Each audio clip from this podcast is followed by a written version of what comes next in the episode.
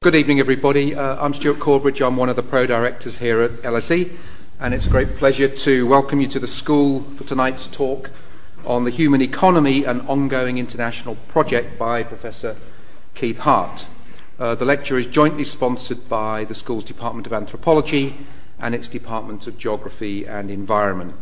So, Keith's going to talk for about 40 minutes, uh, and then we'll have question and answers. And now's the time, please, to turn off your mobile phones or anything irritating. Uh, that's you too. uh, I'm sure that Keith Hart will be known to practically everybody in this room, uh, particularly for the work that he did several decades ago now in introducing and then mainstreaming the concept of the informal economy into development studies. Uh, Professor Hart, however, in addition to this very substantial accomplishment, after all, most of us don't actually have a major social science concept indelibly associated with our names. But Keith's also well known for his work on the political economy of West African agriculture, and more recently, I think, for a, an important body of work on the sociology of money. Um, his book from 2001, Money in an, in, in an Unequal World, uh, is an especially significant contribution to that field. And if memory serves me well, I read it, I think, pretty well after it came out. It's a book that can very usefully be read alongside such classics as Simmel's The Philosophy of Money, but also, I think, Michael Taussig's early work on the devil and commodity fetishism in South America. Uh, Keith's more recent books include from 2005 The Hitman's Dilemma, or Business, Personal and Impersonal, which is Chicago University Press, and from last year, uh, 2010, The Human Economy, uh, a book co written with Jean Louis Laville and Antonio David Cattani.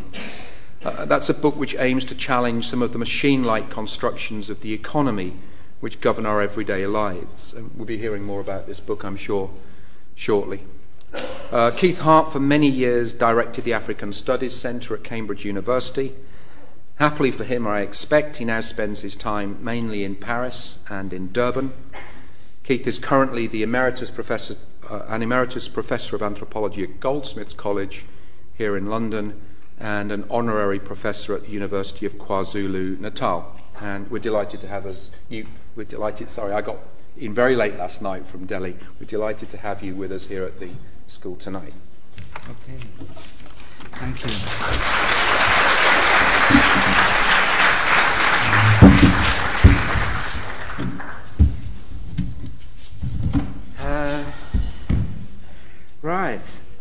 Let's go. I've never done a PowerPoint before, but I. Uh, so, uh, okay, this is me and how to contact me if you ever feel like it. Uh, I'm going to talk about uh, where the book, uh, The Human Economy, uh, A Citizen's Guide, came from.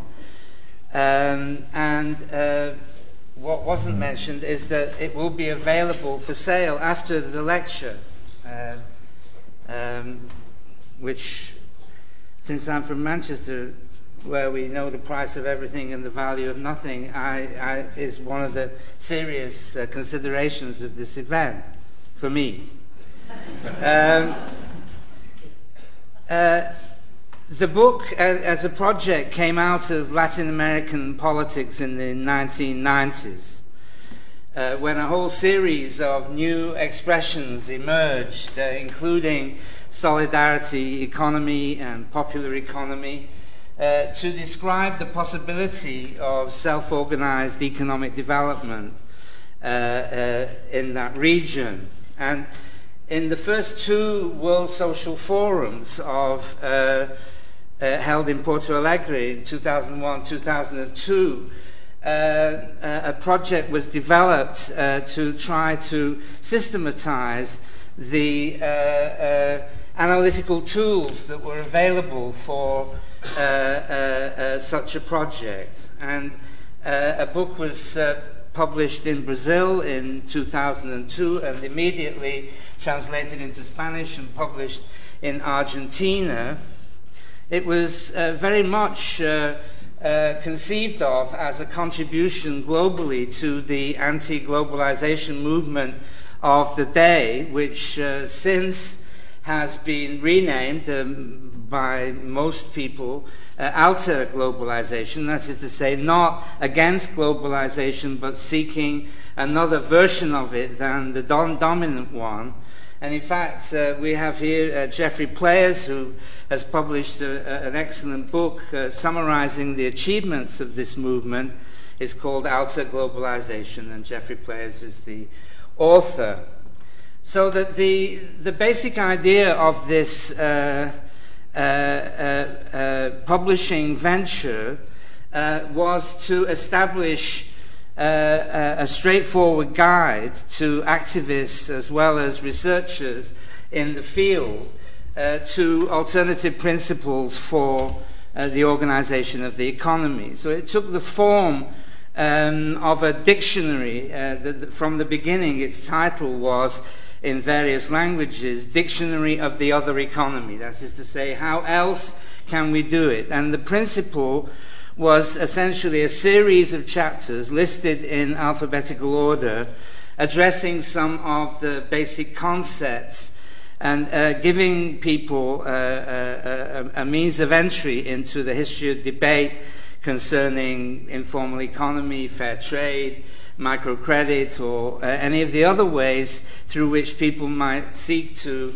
advance their economic interests in unconventional ways. I mean, from the beginning, this uh, project was very sure of the need to combine theory and practice, not to allow it to be uh, uh, overwhelmed by intellectuals, as it were. Uh, although it has to be said that most of the books are quite uh, solid uh, productions and require serious reading effort. Nevertheless, uh, as in the 2009 World Social Forum in Belém, which brought together uh, those concerned with democracy, that is, the activists, and those concerned with science, that is, the researchers, into some active dialogue. Uh, that has always, it's always been the case that this publishing process, which has gone through uh, a series of uh, uh, stages over the last decade, was drew from and informed uh, practical attempts to engage with the development process. And uh, in the last decade, uh, the Dictionary of the Other Economy was published in Portuguese, Spanish, and then uh, uh, particularly in French, and the French volume was translated into Italian. Uh, the French volume, Dictionnaire de l'autre économie, uh, was published early on, 2002 3, but an expanded version came out in 2006, published by a mainstream publisher, Gallimard, in paperback. It contains 60 essays. It's very thick, and it only it costs less than uh, 11 euros. And this book uh, uh, sold 6,000 copies in the first uh, uh, first year uh, after publication. In 2009, uh, a Portuguese uh, version uh, from Portugal rather than Brazil was published. Uh, that had a print run of 2000. It came out January uh, uh, 2009 and sold out in two months. So it's not just that this is a well meaning publishing venture linked to well meaning interventions in development, but that it does appear uh, to tap into some perceived public need. Uh, uh, and, and, we hope that this book uh, will, will do so also. Uh, but there was a limitation to this project, which was it was limited almost exclusively to writers and readers in um, Portuguese, Spanish, French, and Italian. Uh, now, I came into this project uh, as a result of reading the, uh, uh, um, the Dictionnaire de l'autre économie, which enthused me enormously. I, I, I, had never really seen anything like it, and I wrote a long review in a, in a mainstream journal. I've been living in Paris for 14 years. Um, my background is, uh, as uh, Stuart said, in African development, I suppose, uh, more generally in economic anthropology.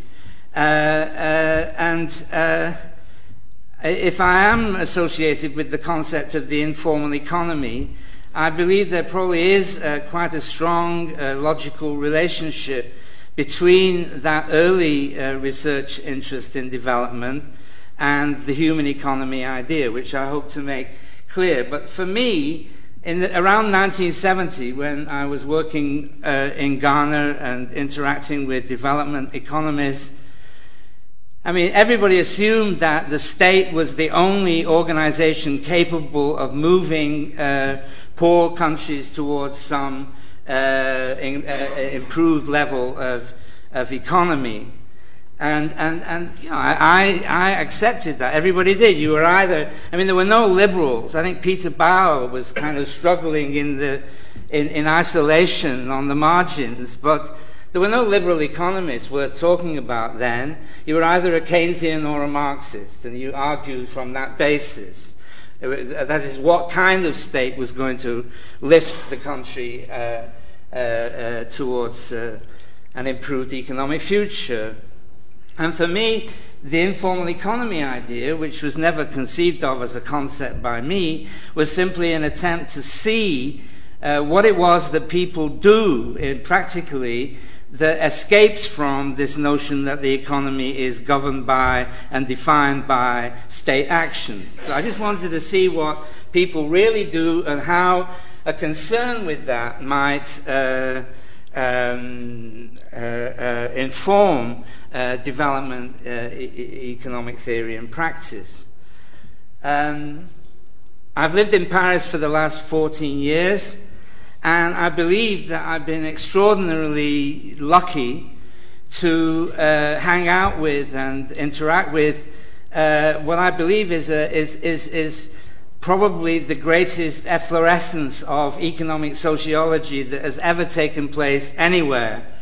Uh, there is a recent book, I think last year, edited by um, Philippe Steiner and uh, Francois Vatin called Traité de sociologie économique, which has about 15, page, 15 chapters uh, which uh, demonstrate the extraordinary range and power of this uh, economic sociology, uh, some of it not politically engaged, but a very large part uh, coming out of the social democratic socialist left in France. And it seemed to me that it was a shame that, that this work, which I, I could see was, uh, uh, was remarkable, uh, had virtually no audience in the English speaking world and even worse, I mean, in the noughties, as it were, I mean, they lost their audience in France under Chirac and uh, Sarkozy. They had a more active uh, public presence uh, in the time of the Jospin socialist government, but not more recently. And it seemed to me that one of the reasons for this was that the credit boom was still firing away, and uh, critical perspectives on the economy uh, really didn't uh, find much of a, a public uh, acceptance at the time. And I was sure that the credit boom would crash at some stage. And so I engaged with uh, my colleagues, Jean Louis Laville and Antonio David Cattani, uh, to develop an English language version uh, which I hoped would come out in time for the crash. I mean, you know, it's a bit like Ed Balls, you know, you hope, you know, it's going to fail, then you can say you were right. Um, only you wouldn't say that, would you? Uh, so uh, this was the, uh, the notion that I had of, of, of, helping with my colleagues to create uh, a bridge to the Anglophone world. And as I said, it, it represented a collaboration between my French and Brazilian partners, an attempt to build on the achievement of several volumes published over the previous decade and bring it in some form to an English language uh, uh, public. And it really does involve quite a lot of thinking and work to, to translate uh, concepts which are deeply embedded in, in Latin understandings of language and, and, and, uh, uh and society to bring this into some sort of um, uh, English uh, Anglophone uh, context. I just wanted to mention before passing on that in at present I, I also Stuart mentioned that I have a, an honorary chair in um, in uh, Durban, but I also have one in, in Pretoria, uh, the University of Pretoria, and we have launched there a postdoctoral program on the human economy, in which all the uh, uh, uh the first fellows have been uh, recruited with, with the aim of a South-South dialogue. We have fellows from Brazil, Jamaica, Nepal, India, Zimbabwe, South Africa. Uh, the book, uh, as I've already mentioned, I don't need to dwell on this. Uh, it has 32 chapters. Uh, uh, the, the book's title was changed from The Other Economy to The Human Economy, and I intend to explore the reasons for that. it has, has 32 chapters by authors from 14 countries.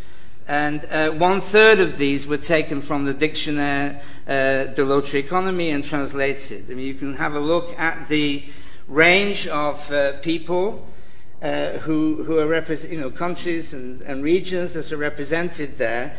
But essentially, what we did is added some Brits, Americans, and Scandinavians to the original package. Uh, the previous issues of the uh, dictionary uh, were organized in alphabetical order, and we decided this time to organize them thematically. So there are five sections, which you can see there. I don't want to uh, go into that in any real detail now. Uh, but they do represent uh, an attempt to create a sort of rhythm and dynamic in the way that these chapters are presented the individual chapters were not commissioned to throw light on the idea of the human economy. That was uh, a notion that we uh, developed in our introduction, but in fact, none of the uh, authors addresses the question of the human economy. Uh, uh, and indeed, the relationship of the idea of uh, a human economy to this overarching and ongoing international project is still moot. I mean, what we asked the authors to do was to take a concept which is often treated in isolation and show where it came from, what the main uh, debates are within the field, what achievements might be related to it, and uh, perhaps a short reading list um, at the end. It's an attempt really to give readers a chance to, who, who might have heard about, let's say, fair trade and, and would like to know more about it, uh, to give them some sense of that concept, where it came from, uh, but also to show that in the hands of Latin Americans, it goes far beyond uh, anything that perhaps might add up to ethical shopping in North London. Uh, I mean, for them, it really is uh, an attempt to reorganize regional economies and to feed directly into negotiations at the global level over north south terms of trade. Um, I've mentioned Geoffrey Pleyers' uh, uh, chapter. I just thought I'd give you a, a, a brief uh, indication of the kind of topics that we are concerned with here. Julie Nelson is a very prominent feminist economist. She has written a wonderful book called Economics for Humans, uh, which is published by Chicago. And uh, uh, that's a, a, particularly good uh, uh, introduction. Catherine Alexander from Goldsmiths has reviewed the quite complex and burgeoning literature on the third sector and has played uh, uh, and, and helps people to understand how two very different traditions have emerged in America and Europe. Between America, where, where third sector is identified with non-profit, and in Europe, where third sector is concerned more with uh, the uh, organization and the, the character of the beneficiaries of particular kinds of firm. Uh, Jérôme Blanc is a specialist in complementary and uh, community currencies. Uh, I wish that in English we had something as as elegant as monnaie sociale, but we, we don't, uh, but I'm using it anyway. And finally, Felix Stalder, uh, uh, these is just half a dozen out of 32 chapters, uh, looks at uh, attempts to um, establish uh, common property regimes uh, on the internet, looking particularly at free software, free culture, and A2K, uh, access to knowledge. Uh, this enterprise is based on an ability to look back at the 20th century and, uh, and, and say, well, what have we learned from the 20th century? I mean, democracy, uh, certainly in complex societies, probably societies everywhere, requires us to reconcile freedom and equality, and that's not easy, but it is uh, our presumption. And both uh, free market uh, so called democracies and state socialism sacrifice democracy to one pole of these uh, principles. I mean, in one, markets were left uncontrolled in the name of individual freedom and generated huge inequalities. Uh, in the other, public bureaucracies uh, coerced their populations in the name of equality. Uh, so we know we don't want to go back, at least we know that we don't want to go back to either of those. Um, and we hope that the present situation of the financial crisis and its aftermath uh, will provide a world uh, uh, uh, uh in which it becomes less obvious that the uh, principles of free market economics are unanswerable. So, what we're claiming is that we need to build, instead of choosing markets over states or states over markets or self organized uh, voluntary uh, association over any kind of formal organization. Uh, we believe that we need to combine all the, the basic methods that have been developed in the modern period for extending our social reach and uh, developing our interaction and, uh, and, and, and societies.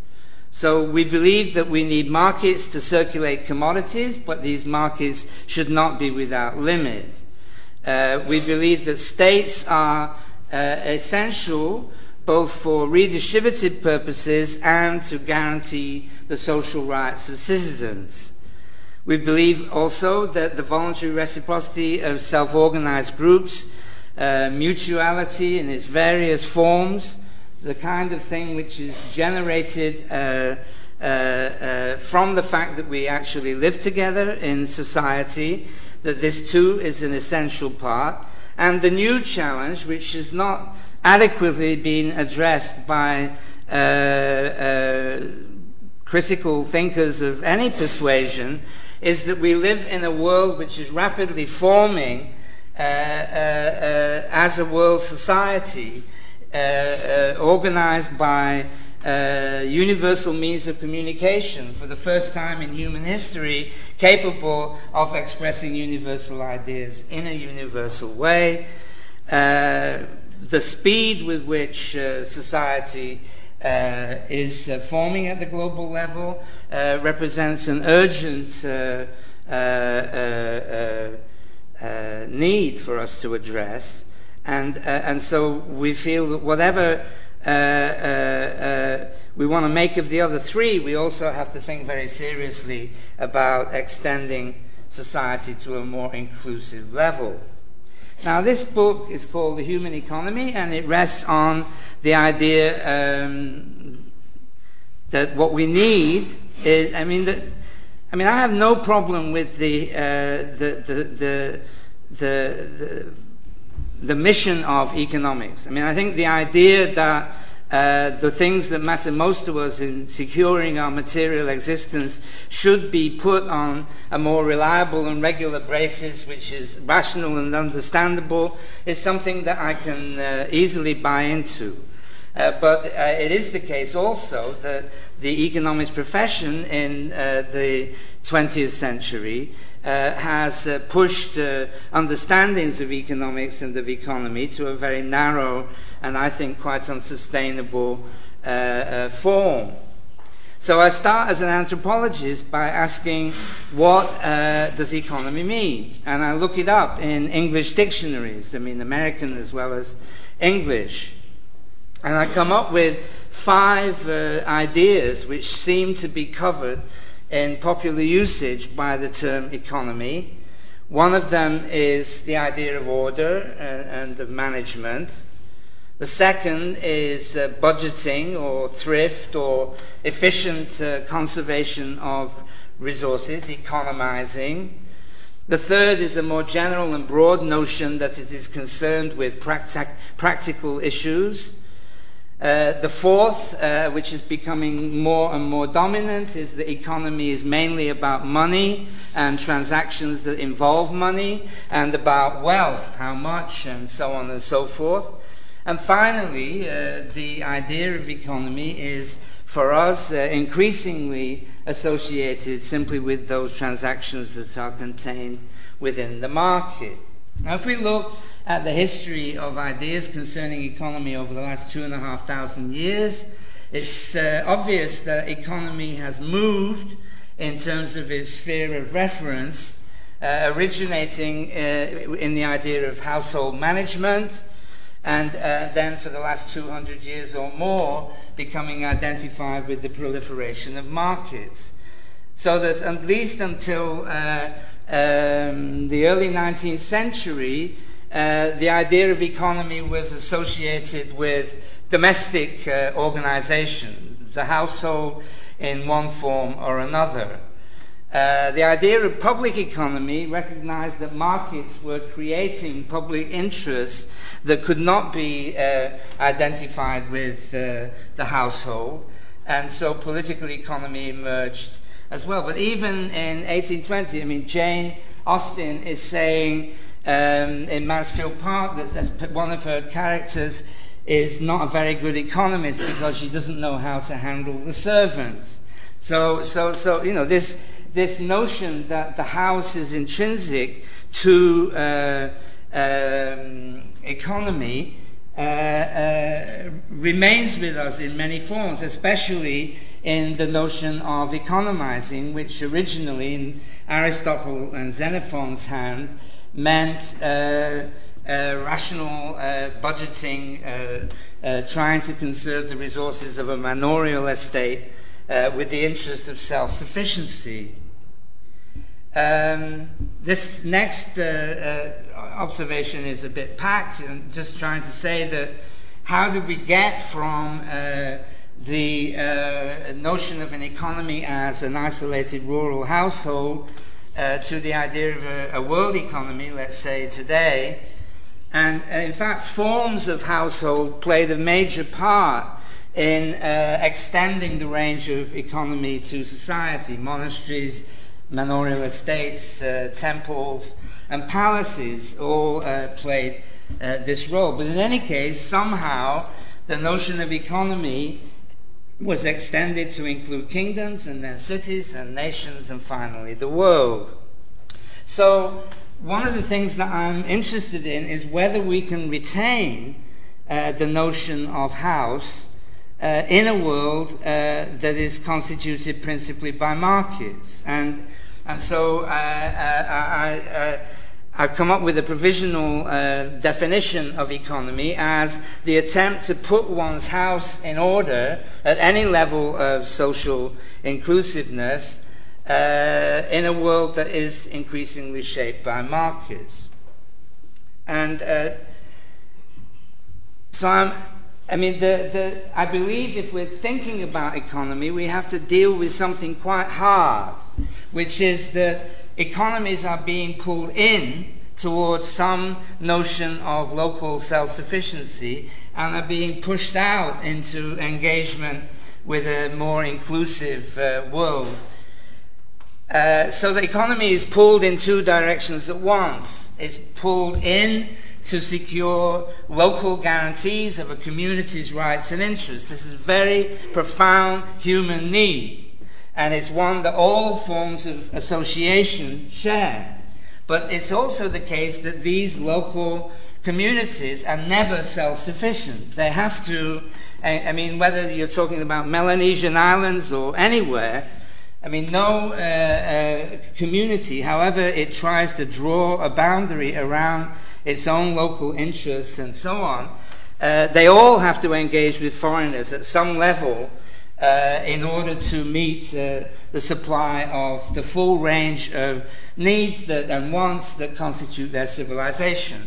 And as Marcel Mauss uh, argued, that the, it might be useful to conceive of this process of extension to engage with others as taking place with, through the medium of money and markets, even though the notion of what those words mean would have to be extended very widely so that it might include, for example, the kula ring uh, uh of Malinowski.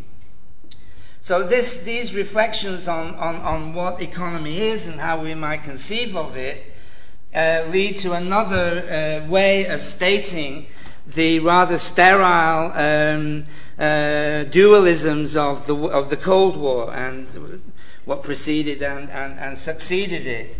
There has to be more to the problem of economy than a choice between controlling the market in the name of local society uh, or relying on the market as society's sole means of development. Now, this recent argument is uh, developed in another book that I've just published, uh, uh, is coming out next month. It's a book uh, uh, co authored with Chris Hann called Economic Anthropology uh, History, Ethnography, Critique. And um, our that book's coming out, and a lot of the argument that I've just been skipping over is developed at much greater length there. Okay, so to return now to how the uh, uh, um, this book, this English language version of our shared international project, uh, relates to the others. I mean, these ideas are not completely separate from uh, uh, uh, what went before, but it is the case that that a strong impulse to the project in the early stages could be described as being anti capitalist. Um, and uh, the problem with saying we don't want this and calling it capitalism, and uh, what we want is something else, another economy, an alternative, or whatever, um, is that you're operating initially from negation and uh, what you're calling this, or the economy that we know, and its reduction to an idea like capitalism or socialism, uh, uh, really uh, obscures the variety of what people are doing uh, already. So, our fundamental understanding is that economies are much more like each other than the stereotypes of our uh, theorizing and comparison would suggest. We, we like to compare feudalism and capitalism and capitalism and socialism and so on. Uh, but uh, the fact is that uh, what people do uh, is more similar in all societies and always has been than some of the ways in which we point to their significant differences. Everywhere today, People combine reliance on the state, on markets, on associations, on their families and religions, on mutuality, on self help, on crime, and so on. And to try and make the point, I'll mention uh, how am I doing for time, by the way? It's 10 past 7. Um, the, the,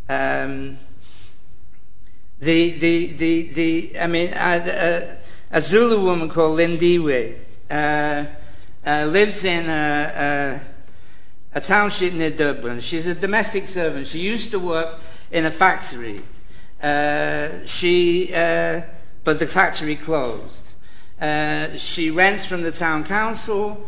She lives with her two adolescent sons who are unemployed and drifting into crime. Uh, she sells beauty products in after hours. uh, in her neighborhood. She belongs to the United uh, Church of the Kingdom of God. She belongs to a, savings association. Her mother is crippled and receives a state pension, which is one of their principal staples of income. Uh, she uh, uh, she has you know an extraordinary range of uh, of, of, sources uh, from which she lives. She has a brother who has AIDS. She has to look after his young daughters. Uh, it's a big problem getting uh, school uniforms for them and, and making the food budget stre- uh, stretch. Uh, she, she's borrowed money from loan sharks and is harassed by them and worse. So, um, I mean, the range of her economic activities and sources is really quite remarkable. And I could uh, speak about mine, just to show that I'm not willing to pin this just on poor black people. I mean, I think uh, uh the, a similar analysis uh, would uh, uh, affect us all, maybe me more than most of you. But I, I, I mean, when I was a university lecturer starting out, I worked for The Economist. I moonlighted for The Economist. I worked as a development consultant. Uh, I, I, retired from Goldsmiths a couple of years ago. My pension lost 30% of its value in the first two months, and I live in France. Uh, so I had to become a currency trader to try and save my assets from uh, this extraordinarily turbulent moment. This is not uh, an activity to which I'm all that averse uh, since I've been a professional gambler all my life, and uh, and so you know I was a boy gangster in the slums of Accra and so forth. So the idea is that the human economy is not a dream; it is everywhere. It's what people do everywhere. And, and, and our emphasis is not on trying to create something that stands apart from what already exists, but to give to what already exists some different emphasis, a different direction, new combinations, adding new things to old. Uh, and and uh, uh, uh so that, you know, that, that's the basic uh, idea. So, why then call it a human economy?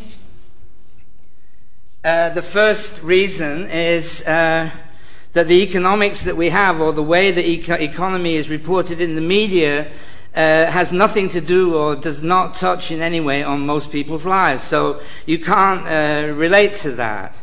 And I, I, am sure you've all um, read my um, uh, piece in the big issue around Christmas, which is, they have a column called uh, uh, King for a Day. And um, uh, so you have 330 words to say what you would legislate if you were king for a day. And and I said, Well, I think it's a crime that our children know so little about economics and that, and that, that, that, that, uh, that we spend most of our time trying to separate them from experience with money and uh, presented some recommendations. So, my first uh, recommendation is that a human economy, I mean, it, it's interesting that French, the French word économie means both economy and economics. We distinguish between the two, which I think is interesting. I mean, they have two words for law, and we have only one, and that is also quite significant. So, um, economy then is remade, made, remade by human beings. That's the first, people doing their stuff.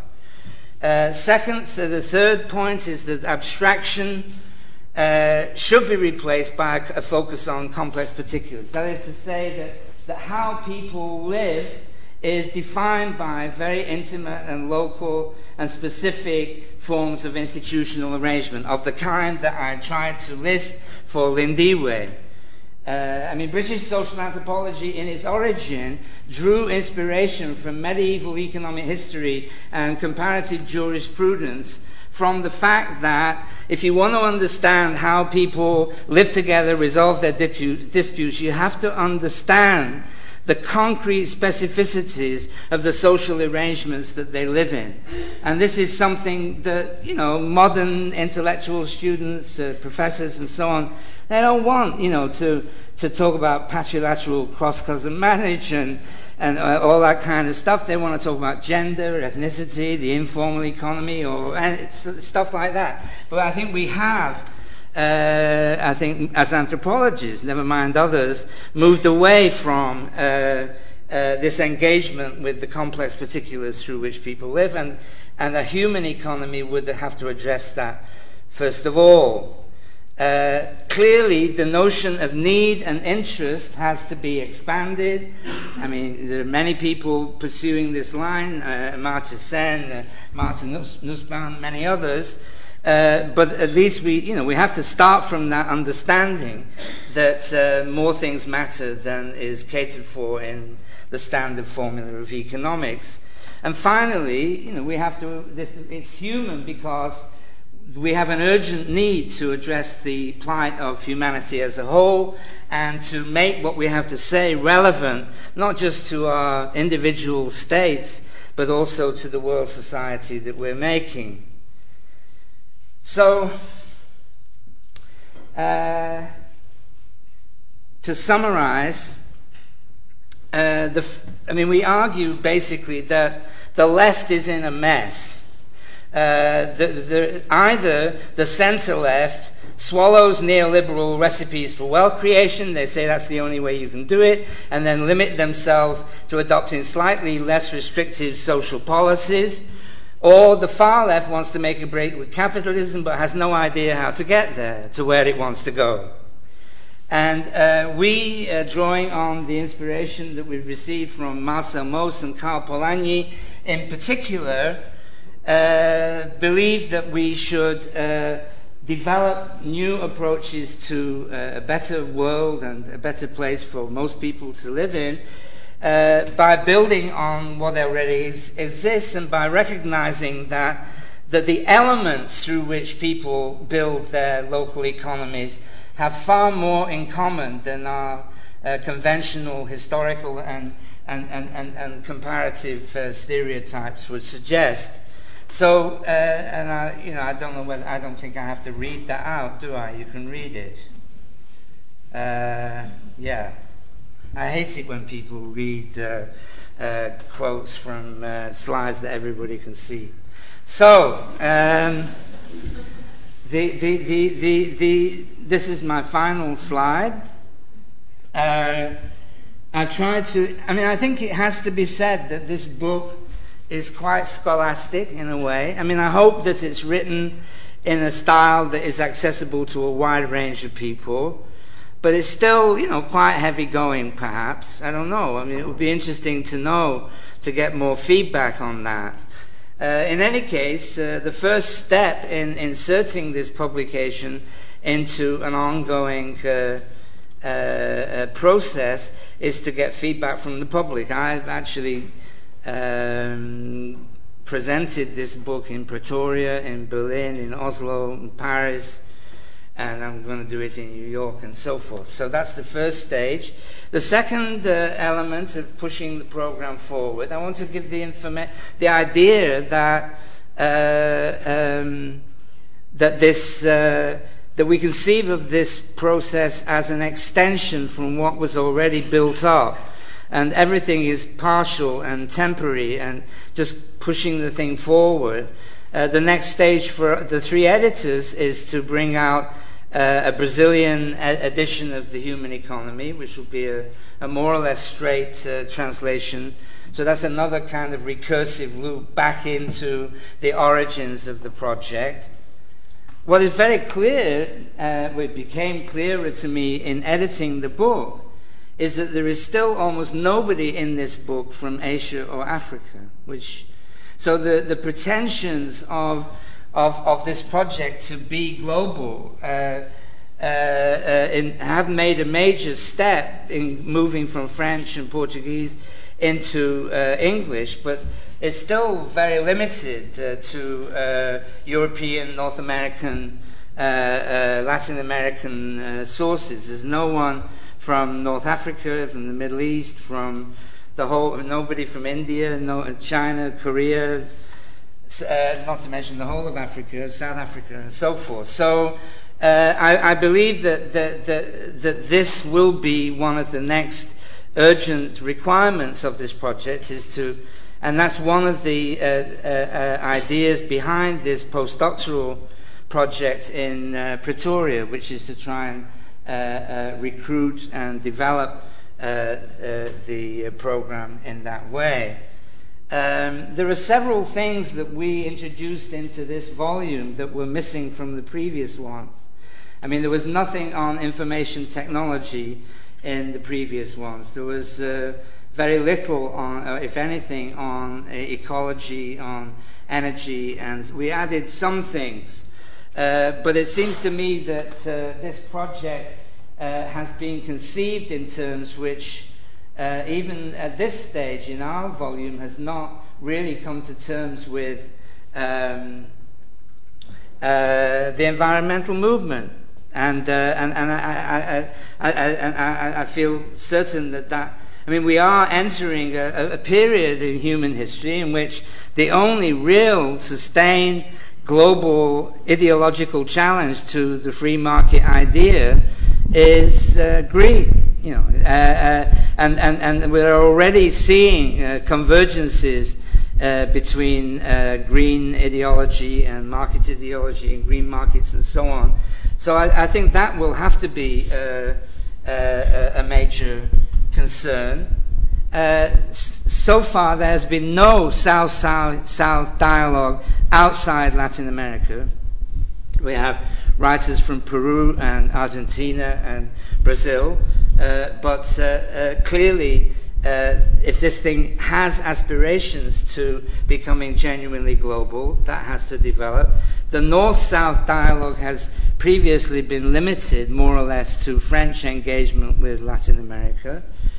Uh, and uh, in the absence of Asia from this whole project, I mean, where is the room and has been the room for discussion of the shift of economic power from the West to the East, all of which it seems to me we have to uh, uh, come to terms with. And finally, then, uh, we want to see if this idea of the human economy takes off in any way, how it gets developed, refined, uh, uh, and, and it's not certain to me, since I played a major part in promoting it, uh, that the international project needs a notion like uh, the human economy.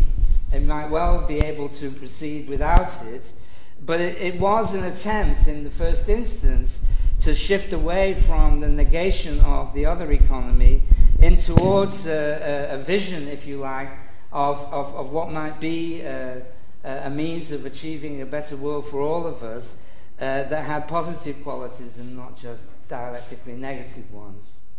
Thank you.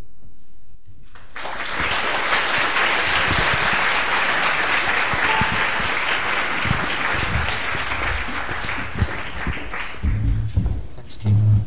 Um, so I think we're going to take questions one at a time. There's one or two microphones. If you could just briefly sort of say who you are and then ask you a question, that would be great. Do we have any? Deborah in the front row.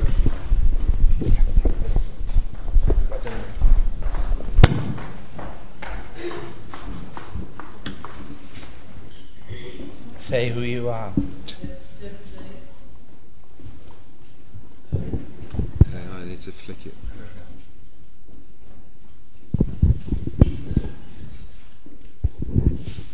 Deborah James from, from Anthropology at LSE. Um, thanks, Keith. That was really interesting. I suppose you must have often been asked kind of questions that might sound reactionary, but I was just wondering about how a lot of the sort of critique of development, and especially the anthropological critique of development, has focused more on political inequalities and political matters than it has actually on economic matters. And so, so issues of power and so on seem to become very much the, the focus of a lot of critical writing. But does your concept of the human economy address those issues, or does it simply use the market or, or view the economy in this new sense as, as the motor of some completely different way to success? Well, I think we've, we've learned that um, political democracy cannot be achieved without economic democracy. I mean, if the aim presumably is democracy, uh, that is putting as much uh, decision making as possible into the hands who are most affected by those decisions. Uh, most of the modernist uh, uh, uh, approaches to achieving political democracy focused on citizenship and various other forms of representative institutions and so on and so forth. Uh, but in the end, the negation of democracy is inequality. There's no point in saying everybody can play, all you need is the money. Uh, uh, uh so um, uh, we assume that we accept that there are specialist discourses on power and politics and the rest of it, but that uh, any of those would have to uh, uh, come to terms with the economic means of realizing their goals. That's our speciality. Uh, we don't claim it's sufficient. Uh, uh, but we do say that a political democracy that is not based on greater economic freedom and equality isn't really worth having.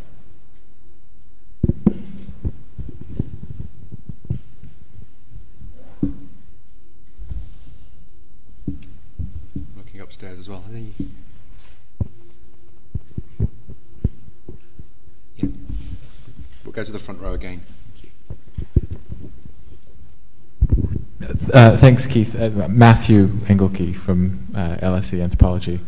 Um, I-, wonder if you can uh, relate what you're what you've been saying tonight to to some current issues uh, here in in Britain in relation to uh, ideas like the big society or more specifically, uh, the work of uh, public intellectuals like Philip Blond talking about being uh, red Tories and uh, um, you know, the, these, these latest manifestations of, w- which are in many ways a kind of critique, certainly for someone like Philip Blond, a kind of critique of neoliberalism, a critique of Thatcher, a- and yet uh, at the same time an, an incredibly kind of reactionary um, you know, kind of brutal, elitist, almost neo-feudal system.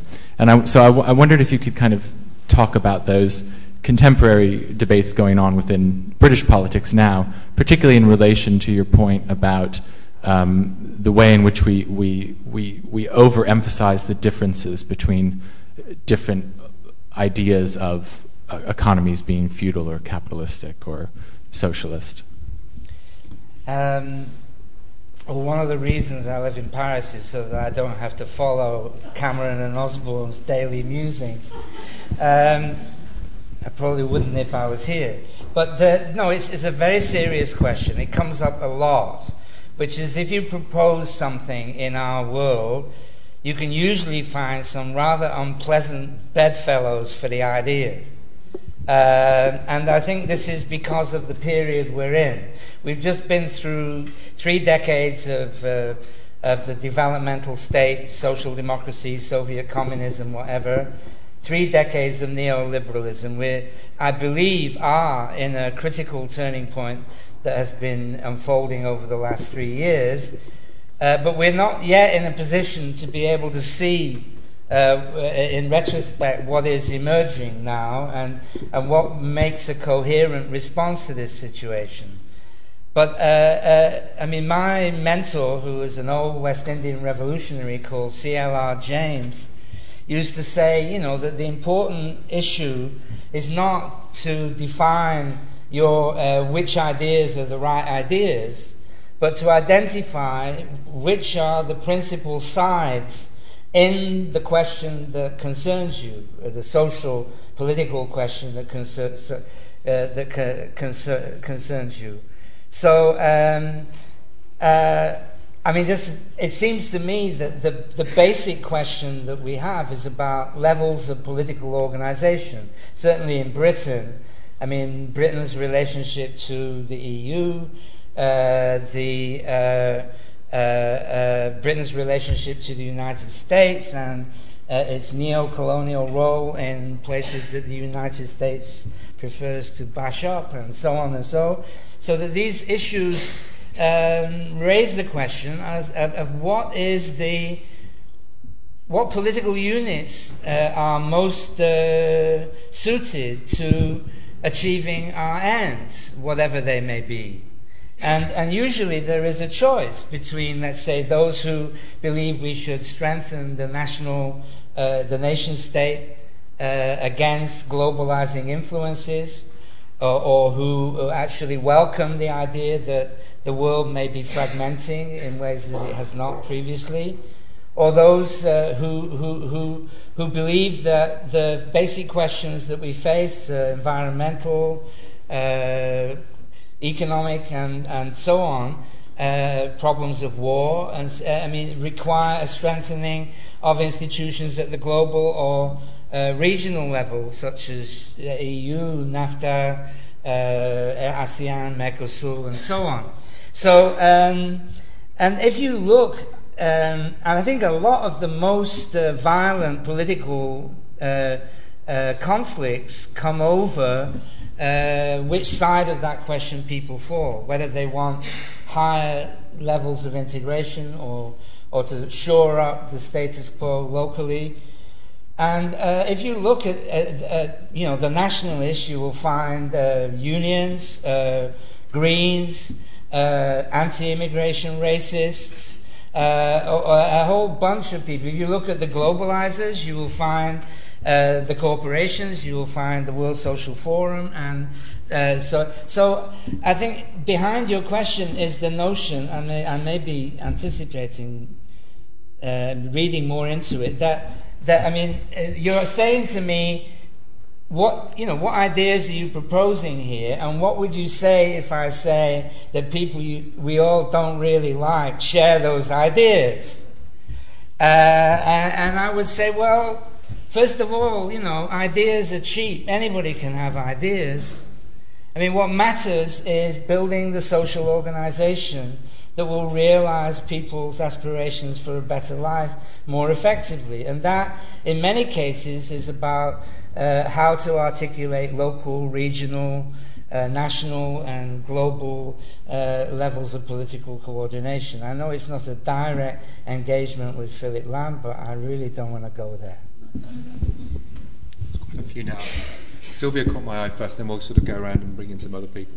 Uh, uh yeah, well, you go first and then pass it on. Okay, thank you. Um, can I bring you to something slightly more specific? My name's Sylvia Chant from uh, Geography and Environment. I've been long fascinated by your work on the informal economy, and I'm teaching on it next week. So I'm very pleased to see in the human economy we have a chapter on the informal economy, which I've been uh, taking furtive glances at um, uh, in the last few minutes. And I notice at the end, and I, you don't like reading your own slides, but I'm going to read something to you from your own book.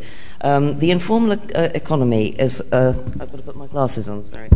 Uh, the informal economy is one way of pointing to how people devise their own means of survival and sometimes of prosperity in the urban labour markets that spring up spontaneously to meet their needs. Now, as I understand it, in most parts of the global south, informal economic activity has been a growing proportion uh, of economic activity in urban areas.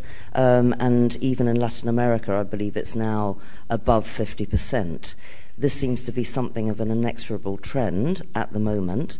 Um, and um, a lot of debate around exit, exclusion, and so forth. Um, but it, do you feel it is likely that um, we're ever going to be in a position where the majority are ever employed formally again, or is informality the way it's going to go forever now? And how does that uh, shape up with notions of decent work? Sorry, it's a big question. Yeah, no, no, no. I think it's a very straightforward question. Um, uh, I mean, what you're saying is, uh, is there any way of returning to the 1970s? Uh, I mean, is there any way of returning to a situation where intellectuals dis- advised governments on how they were going to deliver proper jobs to the masses? That was the context in which I invented the concept. Um, I think that the, I mean, there's been a massive explosion of informality uh, in the last 30 years, much beyond anything that I could have anticipated in 1970. And a large part of that has been the result of uh, neoliberal economic policies, uh, deregulation, pulling the state back, and so on. So that even, uh, you know, Bombay Municipal Council is being privatized and casualized as part of some efficiency program. So, uh, uh, and the world economy is informal. I mean, you know, the, the, the, if you look at drugs, uh, armaments, I mean, it's all being carried out outside any meaningful uh, regulation. There's, um, uh, you know, John Perkins wrote a book says, you know, I was an economic hitman, meaning, you know, I went out to destabilize uh, third world countries in the interests of American capital and foreign policy. Uh, so uh, the fact is, the informal economy is deeply embedded in the illegal and criminal actions of the corporations who are supposed to represent the formal economy. So I think that the the, the, I mean, I, if, if people start telling me that the informal economy applies to 70 to 90% of Africa, then I'll say, well, we need another term, really. I mean, what, I mean, the informal economy idea was always negative. It was not regulated by state bureaucracy and law. But what is it? I mean, if it's so big, if there are so many things going on, what are the positive social principles that organize this? And in many cases, they're criminal, uh, religious, kinship, you know, you name it. So uh, our project uh, uh, I mean, what I think, especially in Latin America, uh, the, the, the, uh, this uh, other economy project is aimed at finding some new and positive institutional uh, initiative to organize people's attempts to build up uh, their economic circumstances I mean, in, in, in Brazil, uh, it's certainly not been accompanied by a dimin- diminution of uh, the role of organized labor in many other places. In Bolivia, Ecuador, and other places, uh, people have said, look, we're not going to accept anymore a definition of economy which treats everything that indigenous peoples do as being uh, uh, backward, primitive, and a waste of time and this is being written into the constitution in, in Ecuador now. So uh, I think that, uh, and in France, you know, Jean Louis uh, Laville, my, my colleague, uh, is actively involved in uh, uh, a wide range of associations which are challenging the law on enterprises, saying there have to be other ways of building an enterprise than the law of the capitalist firm there are, you know, I mean, the, just to take one, one example, AMAP, which is a, a, a, an association that is concerned with uh, getting small farmers into contractual relations with urban consumers to buy a basket of vegetables and fruits uh, on a regular basis. There are 4,000 of these in France. 4,000. And they, are Uh, uh, uh, animated by the ideas of José Bové and others who believe that the environmentalists and the small farmers and the urban consumers could come together to create a new social force. But in, in what's specific, I think, in the French example and in some of the Latin American examples is the detail with which the institutional practice is gone into. And if you look I mean, in, in the 1930s in the United States, institutionalist economists outnumbered neoclassical economists three to one. And uh, John Commons wrote his book, Institutional Economics, and this book was aimed at, you know, how do you get car workers back on assembly lines in Michigan? What, it's not about, you know, how, do, how would markets work perfectly if we had them, sort of thing.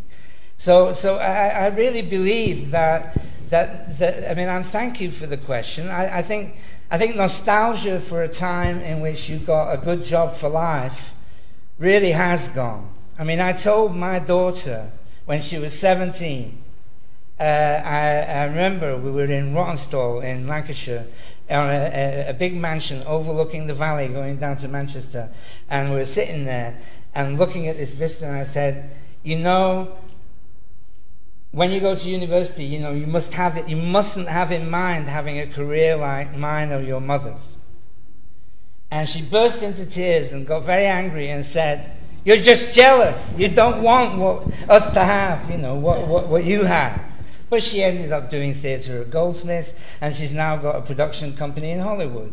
So uh, uh, uh, uh I'm not saying there's a ca- causal connection, but, but I, I really do think that uh, the, the, the, the, the dream of, of providing, you know, solid, decent work for life or, you know, on a permanent basis will have to be changed. But that doesn't mean that political and legal guarantees for decent working conditions can't be arrived at in another way. Sorry to have taken so long, but it's the nub of the question.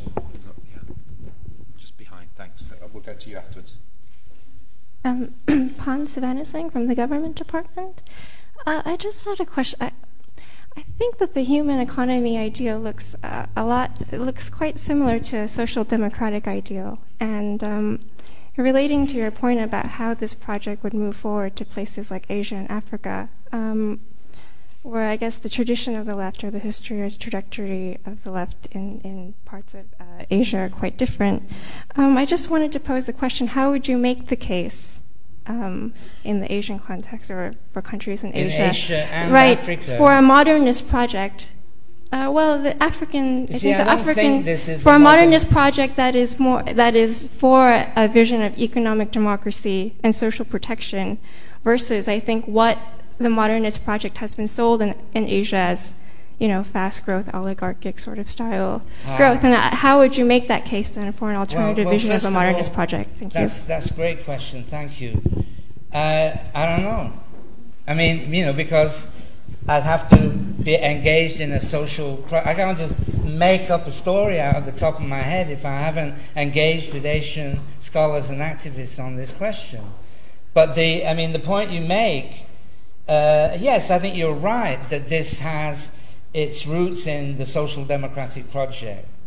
Although, uh, certainly in Latin America, there are many uh, prominent members of the movement who, who, who link into autonomist uh, traditions, and some of them, you know, crypto Stalinist. Uh, so, so, so, um, I, I, yeah, I mean, it, that's a good question for highlighting what I can't answer. I mean, I, I, I, at least at this, I mean, I, as I say, I mean, it's hard to convey the intellectual labor that is involved in taking a project uh, that has been defined exclusively in terms of Portuguese, Spanish, and French, and bringing it to uh, an English speaking audience without transforming it into a species of Cameronology. Uh, uh, so, so, uh, and, and, uh, you know, all I can think of is pushing the boat further uh, a step at a time. So that I, I, I mean, I, have been working in South Africa for 13 years, and I have good connections there, and I've managed to uh, set up a series of initiatives there, and I started, you know, getting my ideas out into the newspapers and so forth.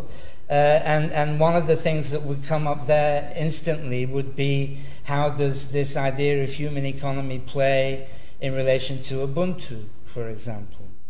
But uh, this issue of, uh, of, of, of, the Asian model, you know, the China, Korea model of, of, of uh, get there fast and never mind what you lose in the way of social values, um, I, I, just am not. I, am not in a position to address that in, in an interesting way. I'm sorry. Uh, I mean, it, I, I, also think that if we don't address that question, uh, then then then our our our, our uh, uh enterprise in future will be very limited in its uh, and its value. But it is the case, as you know, you know that the Asians have stayed out of a lot of this uh, debate. The, the, the, the, the uh, I, I, guess it's not entirely true of the Indians, but uh, uh, uh but they have a different political tradition. Uh, but I mean, I mean the, the the, the issue of of developing a vision of the world, a post Cold War world, that takes into account what uh, is coming out of Asia now. And not just Asia, I mean, what's coming out of Latin America now. I mean, the, we, are moving into uh, a, a, multipolar world, uh, which is very different from the United States dominated Cold War and post Cold War world. We're looking at. Um, what, what is that? Um, I'm sorry, I got distracted. Um, uh, the other thing is, you know, the world that we have, the modernist world that you referred to, was founded on, on, on, on profound economic uh, divergence between the West and the rest around a century ago. And I believe that what we're looking at now is not only the emergence of several uh, centers of economic and political power, but also a striking convergence as the West loses its marbles and, and other people uh, rise and so forth. So I think this multipolar convergent world is one that we need to address, but I think we have to overcome considerable handicaps in terms of the way these things have been addressed before. And I, you know, and for that reason, I can't answer uh, your question cleverly. I'm afraid. Uh, my name is Sachin. I'm from uh, Cities program. Um, you pointed out uh, earlier, you started with the definition of economy, and it reminds me that economy and ecology they share a common root.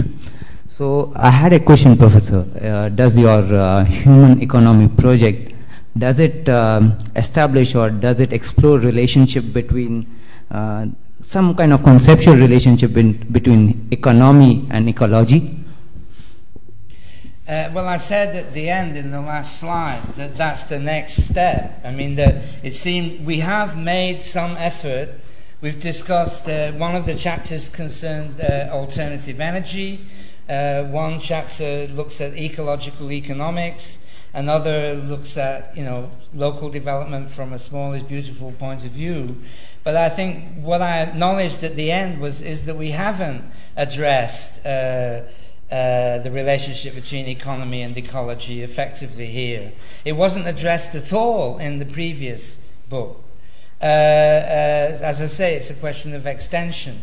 But the, the fact that these two words uh, sound alike, I mean, the difference between them is that the Greeks uh, made up um, economy and uh, Haeckel invented ecology in the 1880s. I mean, it's a neologism that he, and the, the eco in both cases is house, it's home. It's the, I mean, so he was saying what we need is a science of what makes up a habitat, a home.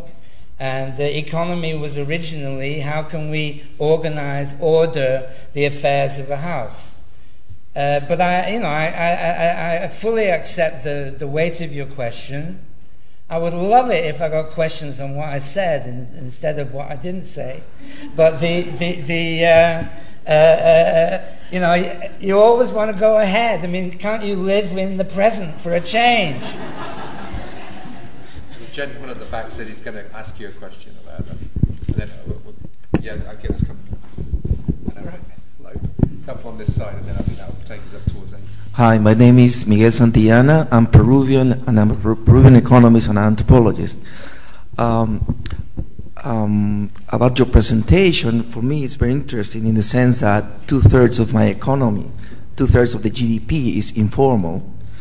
Although we've been in 20 years of a neoliberal policy, we really managed to reduce poverty from 70% to 38%. The next step is what is uh, our main concern in the sense that although we could grow at 10% in the last five years, even with the financial crisis, we grew at 1%. Last year, we grew 10%.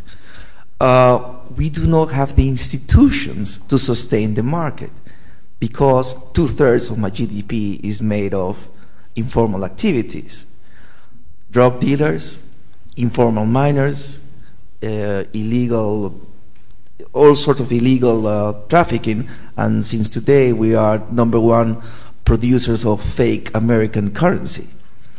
Okay, so the, our problem is how to build institutions to continue with our development process. What you mean is make it respectable. I mean, I mean, the, the, you, you said that we don't have the, the institutions to make a market, or, I mean, I mean, these activities that you that you describe are commercial, aren't they? Uh, but it, but you, you're saying you want to, to to bring them into the sphere of of legal commerce. Is that? And that, I mean, I, I, I'm having difficulty. Uh, I mean, first of all, let me. No, I think you said plenty. Um, the first point you're making is is that there is a, a caricature of neoliberal or the neoliberal period which makes out that it's a huge mistake, a, no, a catastrophe, or I'm not cl- uh, accusing you of that because you, you, you, because the the information you gave. But I mean, a lot of people talk about it as if it's a, a, a benighted conspiracy. But uh, compared, I mean, I remember when in the 1970s, you know, and living in Britain, when Harold Wilson was the prime minister, and all, uh, you know, they imposed limits on, you know, nobody could take more than 300 pounds out of the country. You know, and these days, whenever I land in an airport somewhere and I stick my plastic in the wall, I say, fuck you, Harold Wilson. uh, but, but, you know, so, so I mean, and, and, and, you know, there are, I mean, you know, look at Angola, which had uh, the, the highest growth rate in the world, 23% in 2009. Uh, Angolan women, you know, jumping onto planes going off to Dubai, Johannesburg, Rio, Paris, uh, London, uh, buying Vuitton handbags, coming back, flogging them in the streets. I mean, this, this, this freedom of movement uh, of women in this case, uh, who uh, during the long period of the war kept some kind of economy going while the men and the boys shot each other's legs off. I mean, these women have a freedom of movement and money and commerce, you know, which, which, which is kind of inspiring to me in some ways. So when you said, you know, that, that although the economy is uh, heavily informalized, nevertheless, there have been really substantial uh, uh, achievements in way of poverty reduction. I mean, this, it seems to me, you know, raises questions about how we characterize the uh, recent period and the dominant economic institutions and so on. I can't answer. I mean, I, I, I mean, whether or not you consider the scope of informal economy to be a problem or not, I mean, varies. Uh, but uh, and, and and I have been invited many times to advise on that question, and I don't ever came up with a reasonable answer. But thank you. We've just got time for quick ones. Uh, yep, right at the back, Nilpal. Thank you. Um, I have just uh, one quick observation and probably a question. The observation is this: that uh, I, I do share. I'm I'm from development studies department, and I'm not a trained anthropologist, not a trained economist. Uh, the interesting thing uh, that seems to me from your lecture is that uh, for last one and a half years since the financial crisis took place, in this school, most of the public lectures on financial crisis have been by economists. And it struck me today as extraordinary that most of these lectures were actually leaving out about 90 to 95 percent of uh, economy of developing countries, including India, where from I come. So that struck me as very important.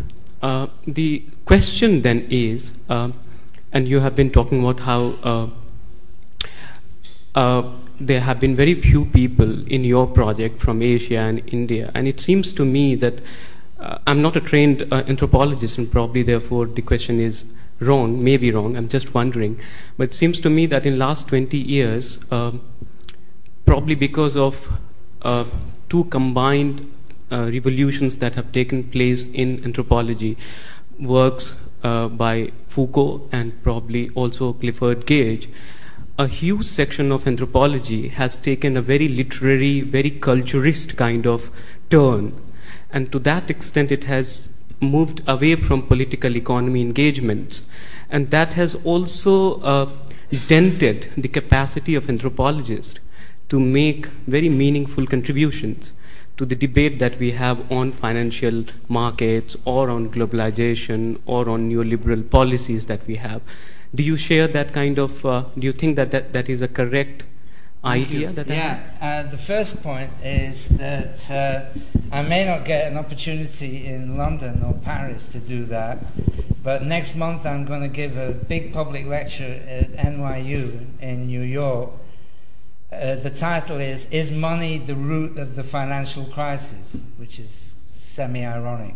But the the the, the uh, yeah, I mean, I, I, I think that, I mean, my belief is that, that free market economics is whole below the water, uh, will never recover. I mean, it's impossible uh, uh, to argue, you know, that the economy should not be conceived of as being social, uh, politically organized, uh, based on institutions after the experience of the last two years. So, uh, but that doesn't mean that there aren't many vested interests seeking to maintain the notion that that they don't have to change their ideas. And uh, it's up to us. I mean, this book is is conceived of as a contribution to those who would like to strengthen their their critique of, of, of these mainstream ideas. As for the relationship between anthropology, economy, and culture, uh, this is not something restricted to anthropology. In fact, uh, the economists, when they uh, address something they don't know anything about, call it culture. I mean, it's their favorite word. I mean, they say, they come up to you, say, they say, you're an anthropologist? Boy, do I need an anthropologist because I've got these ideas about culture. You know, I mean, uh, and then he goes on to tell you, you know, that he's studying the informal economy from Belgium's government records. And, uh, and he's interested in a cultural interpretation of the informal economy in Belgium. And I say, but, I mean, I, you know, uh. anyway, so, so, so, so, so, but th- so this shift to culture is a neoliberal phenomenon. There's no question about it. Uh, and the anthropologists, as always, have been passive in following trends set outside their discipline. Uh, just because, you know, Clifford Geertz got onto a bandwagon in the 1970s doesn't mean that it explains why every anthropologist, you know, uh, is quoting Geertz now. So, so, so, so, uh, uh, I believe that uh, I mean, that's what the book, that you know, the economic anthropology book, Chris Hann, Keith Hart, I mean, is a devastating critique of this uh, stage. And it's not just, um, you know, revivalists, you know, wish we could go back to the Marxist historical political economy of the 1970s. I mean, there is uh, extraordinarily good work being done on a very wide front by uh, anthropologists uh, who study the ethnography of finance, for example, and who never mention the word culture. Uh, Karen Ho's uh, liquidated uh, uh, an ethnography of Wall Street, engages quite strongly with the with the question of where did this this this financial excess come from and where might it go. So you know, I, I on the whole, I've discovered, you know, life is short. I don't try to spend too much time dissing people I don't like. I mean, the, the important thing is to spread the word of the stuff that I like. And I think most of that stuff, I wouldn't. Very conscious that there are quite a few more people who would like to ask questions, but I think we're going to have to go to the last one with the person that's got the mic, which is Kate. Hello, I'm Kate Meagher from Development Studies here at the LSE. And I'd like to come back to the question of power, um, which your first questioner brought up. I'm wondering whether your concept of the human economy doesn't risk confusing um, dynamism and creativity with power. And I, I ask that really from a, a practical point of view.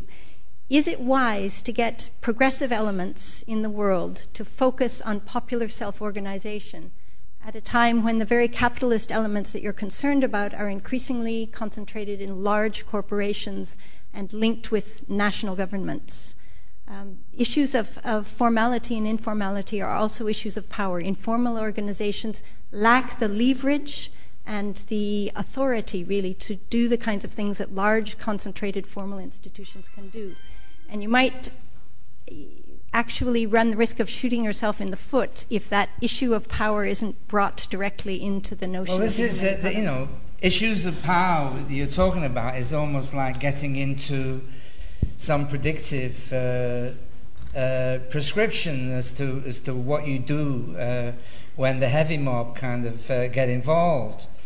But I mean, and, and several people have talked as if the informal economy is the only idea in this book, but it isn't. I mean, uh, we have a chapter on corporate social responsibility, and we are interested in, uh, and that chapter on corporate social responsibility uh, addresses the, the difference between the behavior of corporations in North America and Europe and in places like Latin America. And uh, I mean, in my own work, uh, uh, Oliver Williamson, who invented the term New Institutional Economics, got the so called Nobel Prize last year. Uh, and he got it really for for, for his work in advancing the cause of corporate self government. I mean, he's worked on the, the border, the, the, the, the, the opaque border between government and business, and has, con- you know, I mean, is concerned with developing ideas that would allow uh, corporations increasingly to distance themselves from any outside form of regulation. Uh, so, uh, uh, I mean, I, I don't know what impression I give in 45 minutes or whatever it is about the arguments that are mobilized in this book, but there are 32 chapters and they do engage with uh, practical questions of economic development at levels that do include not just uh, um, uh, corporations but also the international organizations uh, the IMF, World Bank, and WTO, and so on and so forth.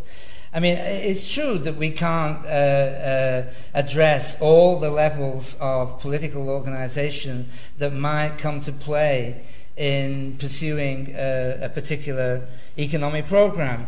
But we, the aim of the book is to give people who are willing to insert themselves into those political struggles some um, advice and, and, and, and, and, and, and point of entry into the literature that might uh, help them to come to terms with it. And if we and if you represent what we're about as just being about um, uh, popular self organization, then that simply isn't the case.